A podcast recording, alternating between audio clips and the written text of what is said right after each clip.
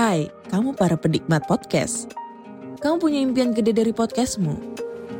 Terus First Story bisa banget bantu kamu. Mulai dari F-Link, Dynamic Audio Insertion, sampai statistik yang komprehensif. Semua ada di First Story.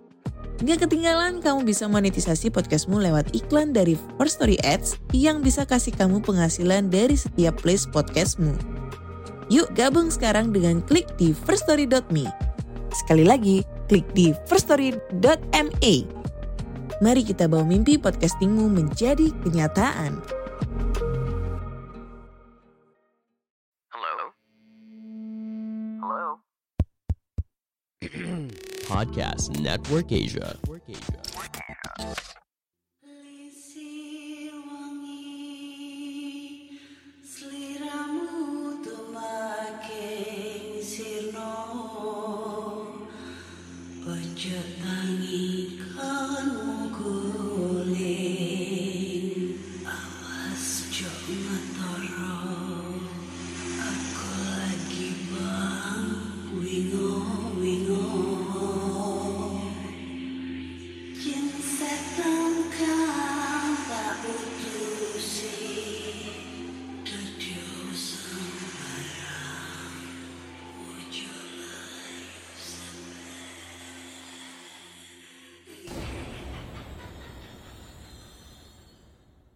Hai Rek, ya apa kabare? Ketemu lagi dengan aku si Ana di podcast kisah horor. Kita bertemu di episode 196. Dan di episode kali ini aku akan bacakan cerita horor ataupun email berhantu yang sudah dikirimkan teman-teman melalui podcast kisah horor at gmail.com atau DM Instagram podcast kisah horor serta Google Form yang linknya tersedia di bio Instagram podcast kisah horor. Sebelum gua mau ngebacain cerita horor nih, gua mau minta maaf banget kalau misalnya di episode kali ini agak melo-melo ya ngebacainnya. Enggak sih maksudnya agak kurang bersemangat gitu karena gua lagi galau gitu karena gua gagal move on cuy. Beberapa hari ini kepikiran banget sama mantan gue yang namanya Rio anjing. Enggak enggak enggak enggak, enggak anjing sekarang. Gua apa ya? Ya gitulah pokoknya. Pasti kalian pernah mengalami gitu ya.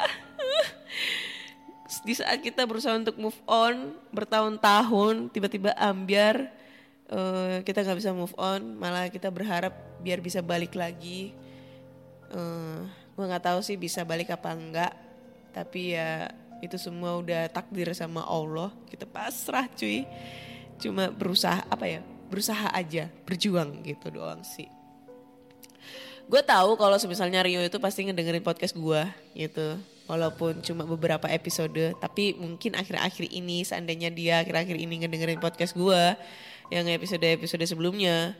Gue mau minta maaf kalau misalnya di perkataan itu gue agak sensi banget. Karena jujur itu emang gue mau ngeluapin emosi gue eh, ngeluapin eh, unek-unek gitu ya selama gue berusaha untuk move on sama dia gitu. Unek-unek gue eh, dia udah main belakang sama gue gitu dan lain-lain gitu. Tapi ya namanya manusia ya kita tuh tidak bisa untuk berusaha menjadi sempurna. Selalu eh, minus di mata orang termasuk ini nih. Beberapa hari ini gue banyak banget kritikan masuk di DM di email juga ya tentang eh, podcast kisah horor nih yang selalu komentarnya yang pedes-pedes gitu ya. Pedes-pedes gila gitu kan. Banyak banget yang komentar bahwa eh, komentarnya Ana itu jahat. Lu kalau komentar jangan jahat dong nak. Kalau seandainya si pencerita nggak mau kirim cerita lagi gimana? Lu nggak dapet topik kan? Lu nggak nggak dapet bahan cerita lagi kan males gue ngedengerinnya. Gitu gitulah intinya. Banyak sih nggak satu dua orang banyak sebenarnya. Ada satu dua tiga sepuluh orang lah ya yang ngomong kayak gitu. Hmm, it's okay sih. Gue nggak pernah eh, merasa emosi juga. Gue nggak pernah merasa kayak tersinggung dengan komentar kalian. Enggak gue selalu mengambil positif. Gue tampung kritikan kalian. Gue tampung masukan kalian. Eh gue anggap ini sebagai penyemangat gue buat jauh lebih baik lagi tapi nih tapi Kenapa gue berkomentar kayak gitu? Karena emang dari dari awal gue ngepodcast di episode awal-awal itu emang topiknya eh, setelah gue ngebacain cerita gue berkomentar nih gimana nih ceritanya begini begini begini. Nah kalau misalnya gue ngomongnya halu apa segala macam ya itu kan karena komentar dari eh, dari segi gue sendiri ya dari segi gue sendiri. Nih kalau komentar orang lain itu it's real ya nggak masalah. Kalau komentar dari orang lain yang ngedengerin itu juga halu ya udah gitu. Gue masih menghargai untuk ngebacain cerita mereka gitu. Kalau misalnya gue bilang tanda bacaan nih kurang apa sehingga gue bingung nih ngebacainnya. Ya emang gitu keadaannya. Dan gue nggak pernah untuk eh kayak memfilter dulu ceritanya. Enggak. Gue lebih seneng kalau ada email masuk gue langsung bacain. Kalau misalnya gue baca dulu gue filter dulu gue koreksi dulu tanda bacanya kayak kurang natural banget kalau gue bacain lagi. Jadi gue berusaha nih ya. Gue dapat cerita gue langsung baca cerita. Intinya gue berusaha untuk masuk ke dalam cerita itu. Masalah serem gak serem ya itu nanti endingnya gue komentar kayak gimana kurang lebihnya kayak gitu ya guys jadi kalau misalnya komentar gue pedas ya harap maklum. Tapi nih, tapi selama gue berkomentar kayak gitu ya, masih banyak yang ngirim cerita dan si pencerita yang gue komentaran ini itu malah kirim cerita lagi gitu. Dan emang rezeki gue ada di situ gitu. Jadi gue sangat berterima kasih nih buat teman-teman yang udah sudi mengirimkan cerita ke podcast kisah horor yang capek-capek ngetik apa segala macem ke podcast kisah horor dan endingnya gue komentarin pedes atau enggaknya kayak gitu ya. Gue sangat berterima kasih banget. Tanpa kalian juga gue nggak sampai di titik sekarang ini ya. Di tanggal 20 eh di tanggal 10 Agustus ini podcast kisah horor udah masuk tiba-tiba masuk di chart nomor 70 nih Spotify teratas all Indonesia ya top pokoknya top top chart di 200 besar itu gue masuk di peringkat 70 akhirnya. Berarti kan ya gitu deh intinya. Hah ya gitu dah pokoknya gue sangat berterima kasih buat teman-teman yang sudah berkomentar, memberikan kritik, memberikan saran di podcast kisah horor. Gue tampung, gue tidak pernah, gue tidak pernah marah, gue tidak pernah apa, enggak karena itu emang udah resiko gue kayak gitu. Gue sudah memikirkan resikonya ke depannya kayak gimana. Oke, karena udah banyak banget nih yang kirim-kirim cerita di email podcast kisah horor. Mari kita akan bacakan cerita pertama ya. Dan cerita pertama ini datang dari email. Ini, mana ya? Oh ini. Oke. Wah, ini judulnya aja dari Malaysia bro, ini orang dari Malaysia nih. Orang Malaysia aja ngedengerin cerita dari podcast kisah horor nih. Waduh, kurang apa coba podcast kisah horor didengerin sampai orang Malaysia ya kan? Dan dia tidak masalah kalau dikomentarin. Oke, tar dulu gue mau buka ceritanya nih. Dia kirim PDF lagi. Nah nih. Judulnya adalah pengalaman sewaktu praktikum. Oke, Wah panjang ya, 6 lembar ya. Hi Kak Ana dan semua pendengar PKH. Perkenalkan namaku Maldred atau lebih mudah dipanggil Adele. Aku menemui podcast kisah horor sejak tiga bulan lalu dan semenjak itu aku menjadi jatuh cinta sama podcast ini dan suara Kak Ana. Ih, thank you guys. Boleh dikatakan aku sudah banyak mendengar episode-episode PKH di Google Podcast. Dan akhirnya aku membuat keputusan untuk menceritakan pengalamanku untuk dikongsi. Kongsi apa nih pertama? Kongsi itu bagi-bagi. Bagi bersama pendengar-pendengar PKH. Iya, gak salah gue ngeliat Upin Ipin nih ya. Sebelum itu aku ingin memberitahu bahwa aku sebenarnya berasal dari Malaysia. Di Provinsi Sabah, Borneo Utara. Jadi mungkin terdapat perkataan yang aku gunakan dalam cerita ini yang mungkin berbeda artinya untuk pendengar-pendengar di Indonesia. Untuk itu aku mohon maaf ya. Di sini aku ingin menceritakan pengalaman seram yang pernah aku alami sewaktu aku lagi menjalani latihan praktik mengajar di sebuah sekolah di provinsi Terengganu 1500 km dari kampung halamanku. Wanjir, jauh cuy. Pada saat aku mengetik cerita ini, aku berada di asrama kampusku lagi keseorangan. Nah lo keseorangan apa nih keseorangan? Sendiri-sendiri ya. Mungkin. Menunggu hari untuk pulang ke Sabah untuk selamanya. Karena aku sudah tamat bachelor degree di perantauan orang. Ini agak susah gue ngebacainnya. Semua siswa lainnya telah kembali ke rumah mereka masing-masing sejak dua minggu yang lalu. Dan hanya aku yang tinggal di sini. Keadaan cuaca di luar yang gelap, hujan dan sejuk mengingatkanku pada kejadian yang berlaku pada awal tahun 2021. Oke, lanjut ke cerita ya. Februari 2021 adalah masa di mana aku masih semester 5 dalam pengajianku.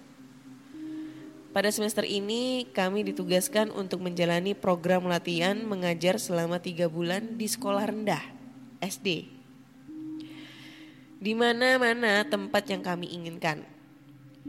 Disebabkan hal itu, aku dan temanku si Arep membuat keputusan untuk memilih sekolah yang hampir dengan kampus kami untuk lebih memudahkan segala urusan berkait. Batuk. Eh, nyampe mana tadi? Oh ini. Juga karena waktu itu kami berdua masih belum mempunyai mobil sendiri. Namun sekolah yang kami pilih itu telah diambil oleh orang lain dan kami pun terpaksa memilih sekolah SD yang lain. Sekolah yang kami dapat itu berada 65 km jauhnya dari kampus. Kami berdua mengambil keputusan untuk mencari rumah sewa yang berdekatan dengan sekolah kami itu. Dan setelah beberapa lama mencari, Akhirnya kami menemukan satu rumah sewa yang lumayan besar serta murah harganya. Meskipun besar dan murah, rumah itu adalah sebuah rumah yang cantik tapi sudah tua. Tenggelam di sebalik pepohonan besar yang membuat udara di kawasan itu sejuk. Sesiapa sahaja yang melihat rumah itu, maksudnya siapa saja yang melihat rumah itu pasti akan merasakan ada suatu aura yang murung dan berat yang datang dari rumah tersebut. Warna rumah yang pudar kebiru-biruan itu seakan-akan coba menampakkan kemuramannya yang telah lama ia simpan di sebalik pintu-pintunya. Di dalam rumah itu terdapat dua kamar tidur yang berhadapan dengan kamar ruang penyimpanan. Di antara kamar tidur dan kamar penyimpanan adalah ruang tamu. Jika masuk di ruangan penyimpanan itu, di sebelah kanannya adalah kamar mandi. Ruang penyimpanan ini dipenuhi dengan piring-piring lama serta pakaian yang tersusun di almari. Hmm, maksudnya gudang kali ya ruang penyimpanan itu. Ini menimbulkan sedikit rasa tidak enak apabila melalui ruangan itu. Karena terdapat aura seperti ada yang memperhatikan gerakan-gerakan kami.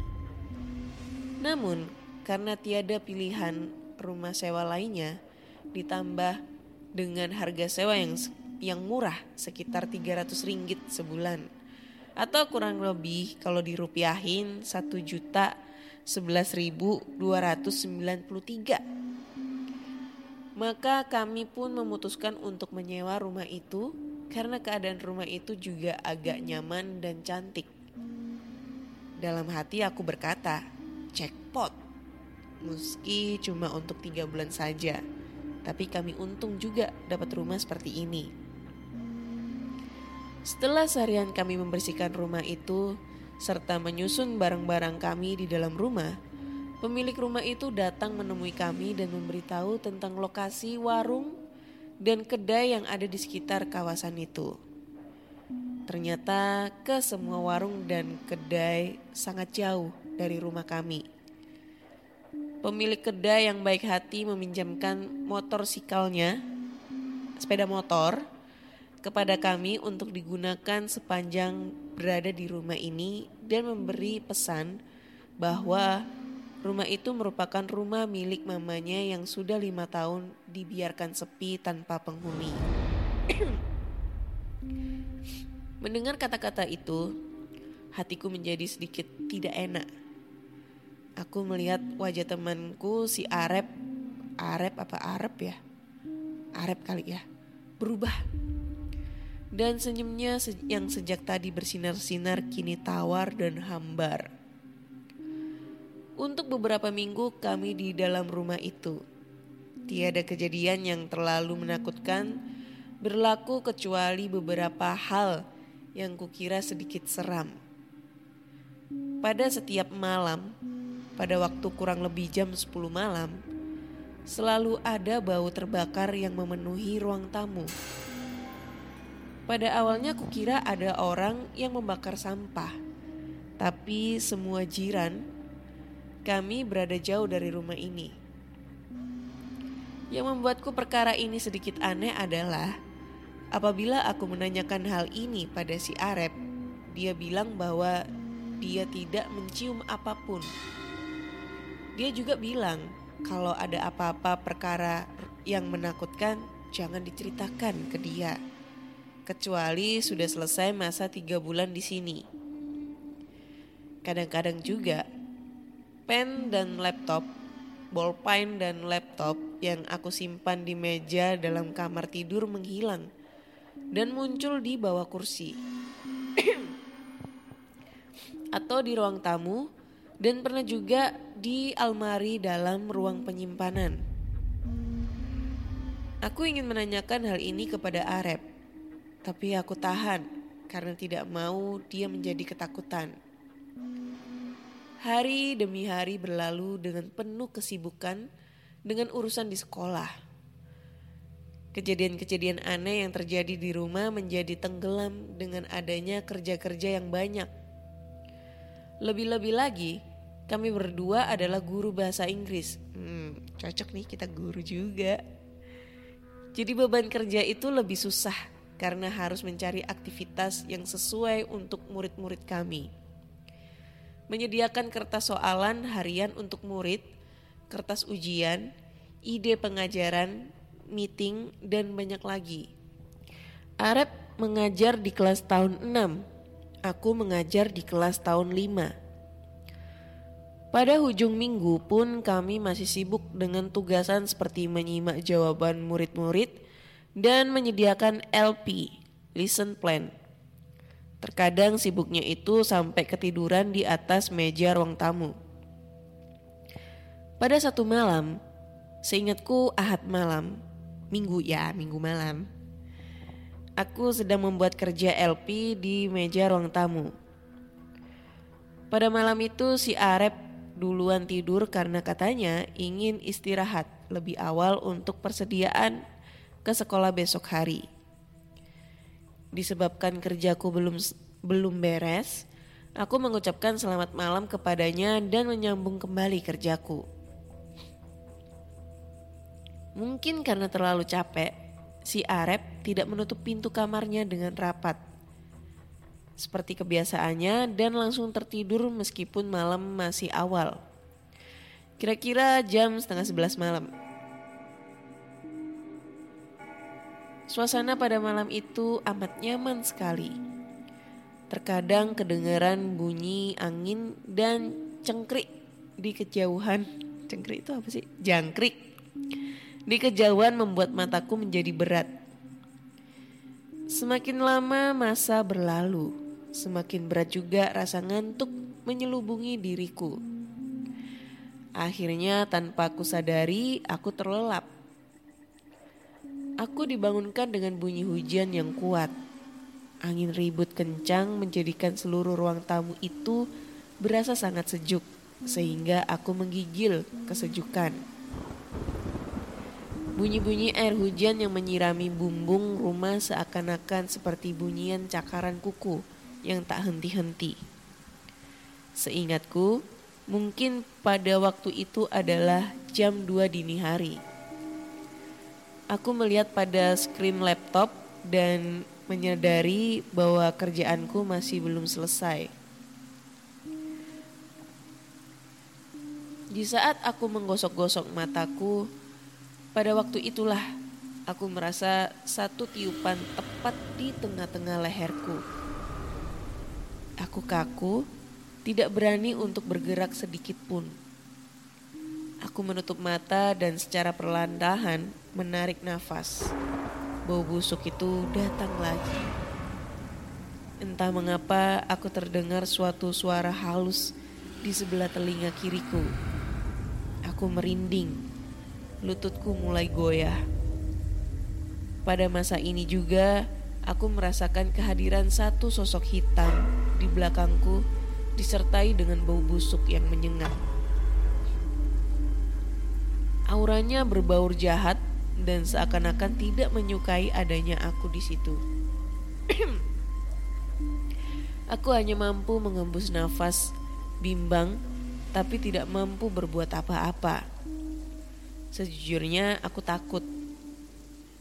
Di tengah-tengah kejadian menakutkan ini sedang berlaku, tiba-tiba pintu ruang penyimpanan seperti digedor-gedor. Meskipun bunyi itu tidak sekuat bunyi hujan, tapi itu sudah cukup untuk membuatku mengalihkan pandangan ke pintu itu. Nafasku menjadi semakin kencang Aku sekilas sempat menangkap sesuatu yang hitam di sebelah kanan dari tepi mataku.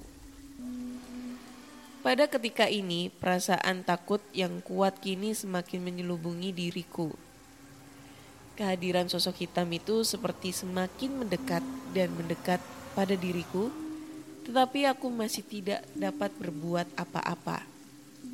Badanku kaku Mataku masih memandang ke arah pintu ruang penyimpanan itu. Aku coba untuk mengumpulkan semua semangatku agar aku dapat berga beranjak dari posisiku itu. hmm. Bergeraklah Adele, teriakku dalam hati. Jangan sampai kelibat itu. Tiba-tiba dapat memegang dirimu atau memanggil namamu. Adel. Suara si Arab memecahkan suasana eh salah sih. Adel. Gitu kali ya. Suara si Arab memecahkan suasana yang amat menakutkan itu. Aku selamat.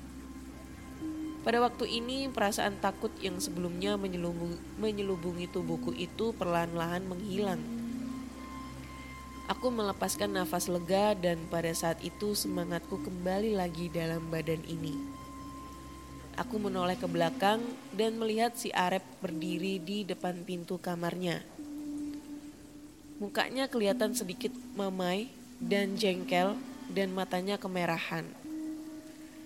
Mungkin karena tidurnya diganggu maka dia seperti itu. Aku hanya berdiri kaku apabila dia melewatiku untuk pergi ke kamar mandi.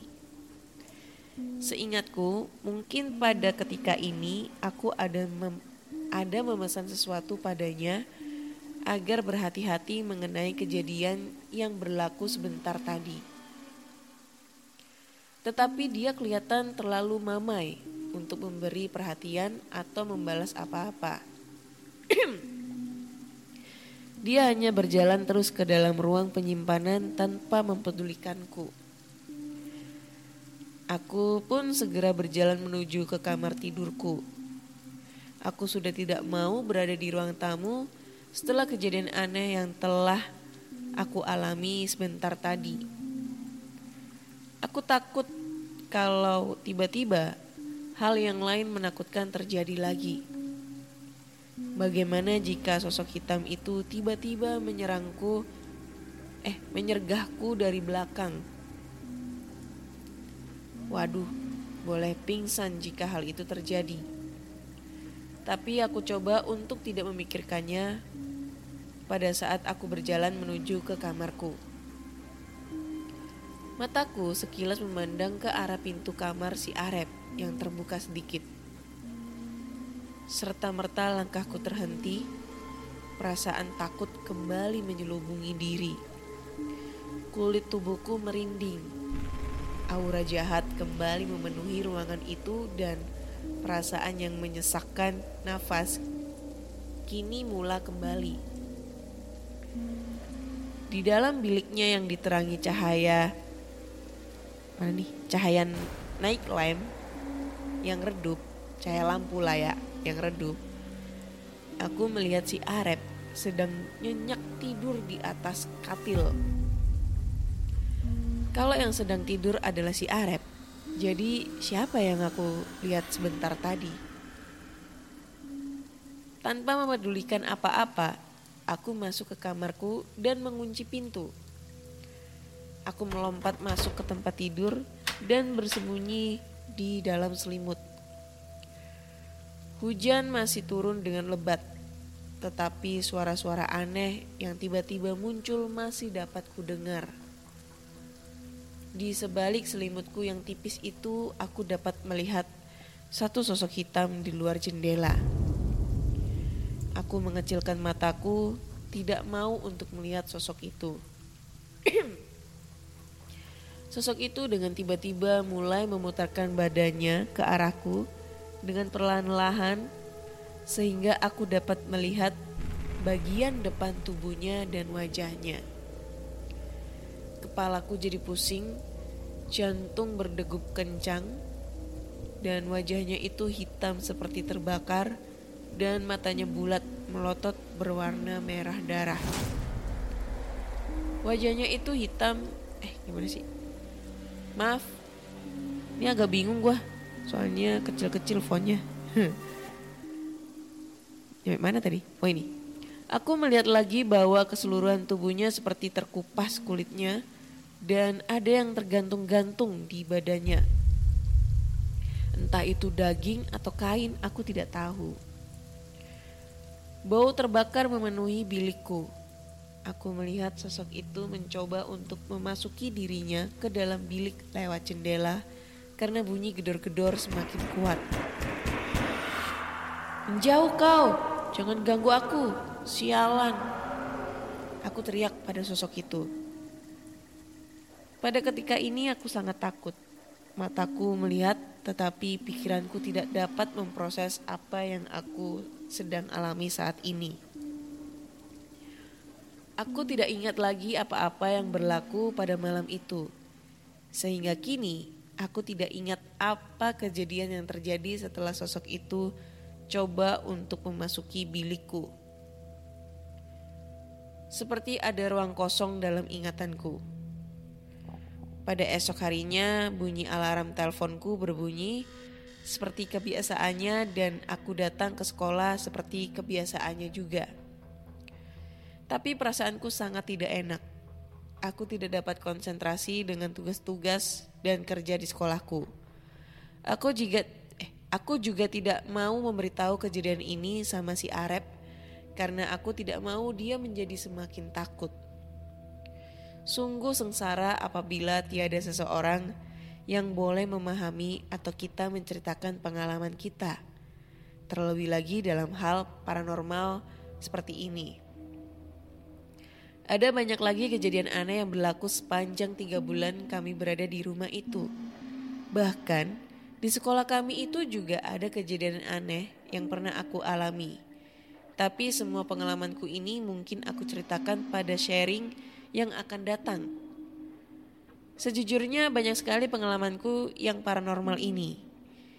Tapi kejadian yang telah ke, kejadian yang telah aku ceritakan merupakan kejadian yang paling menakutkan sekali yang pernah terjadi dalam hidupku.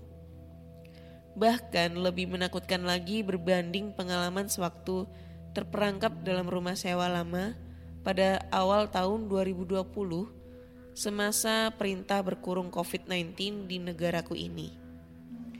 Oke kak, sampai di sini saja pengalamanku yang aku sharing pada kali ini ya. Aku benar-benar minta maaf kalau ada perkataan atau susunan ayatku yang kurang dimengerti karena maklumlah aku orang Malaysia. Tapi aku harap pengalamanku ini dapat dihargai oleh pendengar PKH di Indan juga. Kak Ana manis jelita. Wihihihi. Aku ucap terima kasih. Adele. Udih, thank you banget Adele buat ceritanya jauh-jauh dari Malaysia nih ngedengerin podcast kisah horor. Nih kurang apa coba ya. Seorang Ana pencerita dari podcast kisah horor yang suka memberikan kritikan yang pedas. Ternyata ada pendengar dari Malaysia nih. Dari negara sebelah, negeri jiran nih ya. Yang mengirimkan cerita horornya di podcast kisah horor.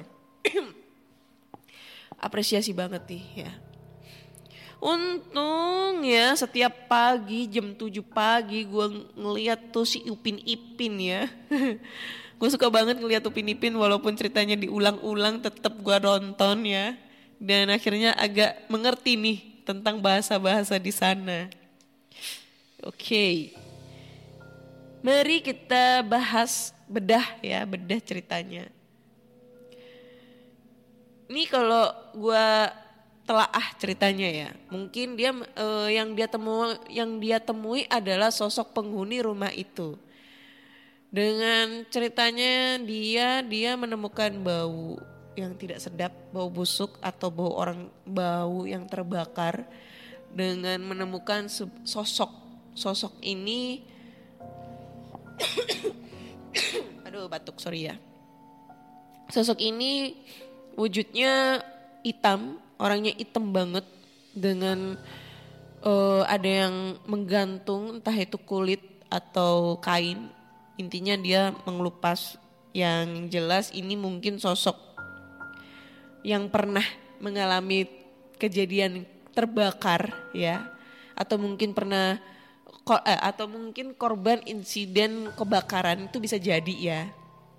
Dan kalau gua tangkep nih karena dia menemukan sebuah kontrakan rumah nih kontrakan rumah di sana di negeri sana deket sama eh nggak deket dong jauh 65 km anjay berasa kayak Surabaya Mojokerto bro ya Surabaya Mojokerto keluar kota coy. 65 km itu jauh banget gitu dua jam mungkin perjalanannya. It- dengan biaya sewa yang sangat murah ya. Kalau di Surabaya itu kalau kita ngontrak rumah itu bisa sampai setahun itu eh kalau setahun ya sama lah ya. Kalau per bulan bisa sampai satu jutaan satu setengah dua juta lah gitu.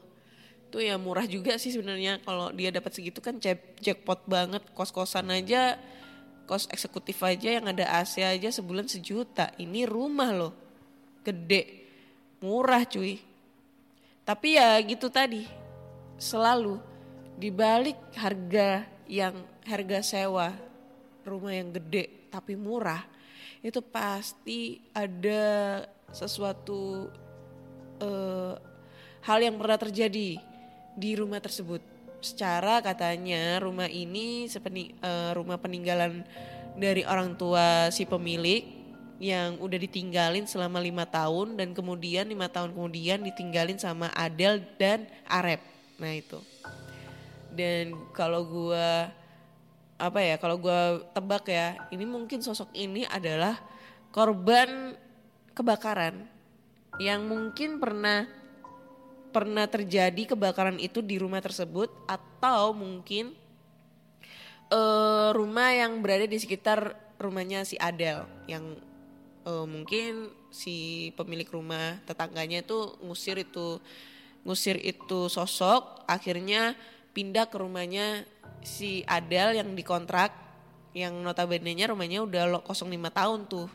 Nah tahu sendiri kan kalau tempat rumah ruangan atau apa pun itu yang berubah berupa ruangan kosong nih kalau tidak ditempatin selama 40 hari itu bisa jadi eh, bisa menjadi milik sa- eh, rumah mereka gitu.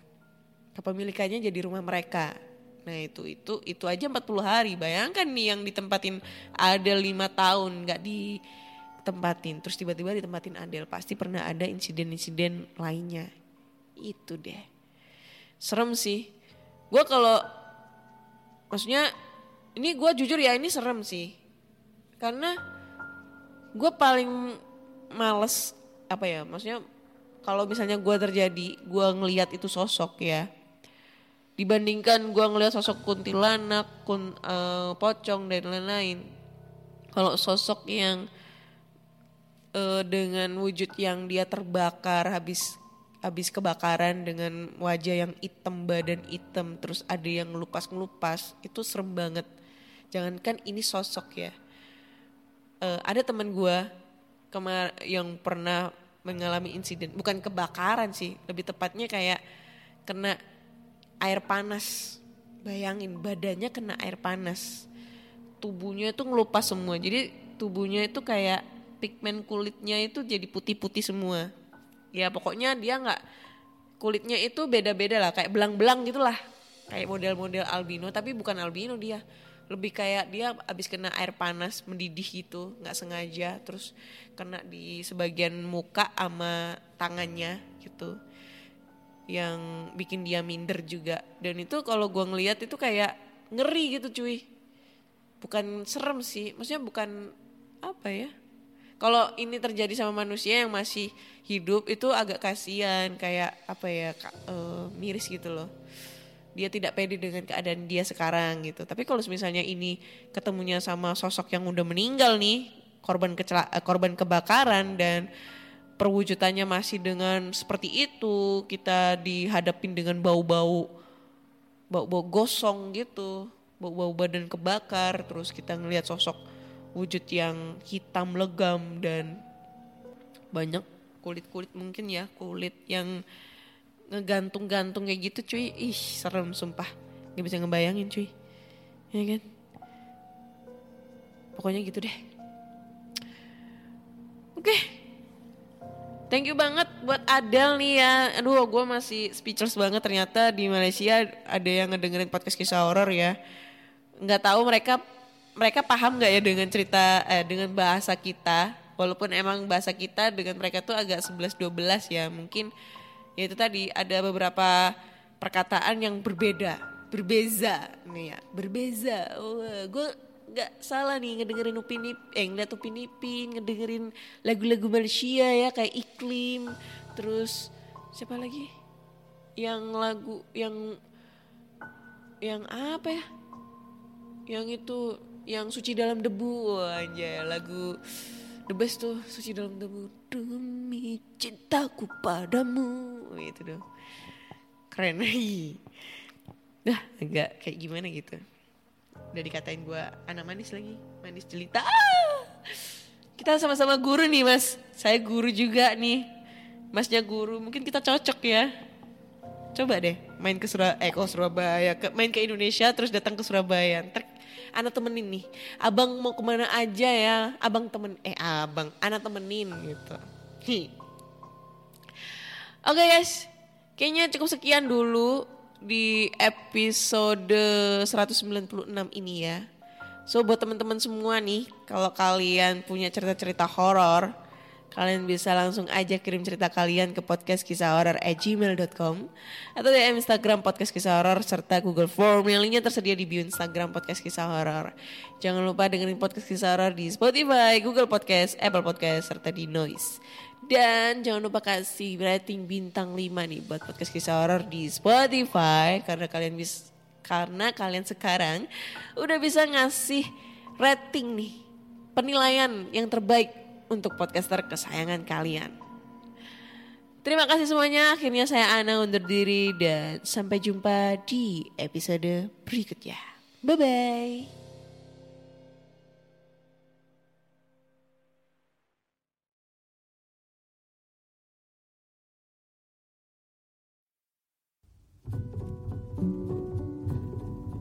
Pandangan dan opini yang disampaikan oleh kreator podcast, host, dan tamu tidak mencerminkan kebijakan resmi dan bagian dari podcast Network Asia.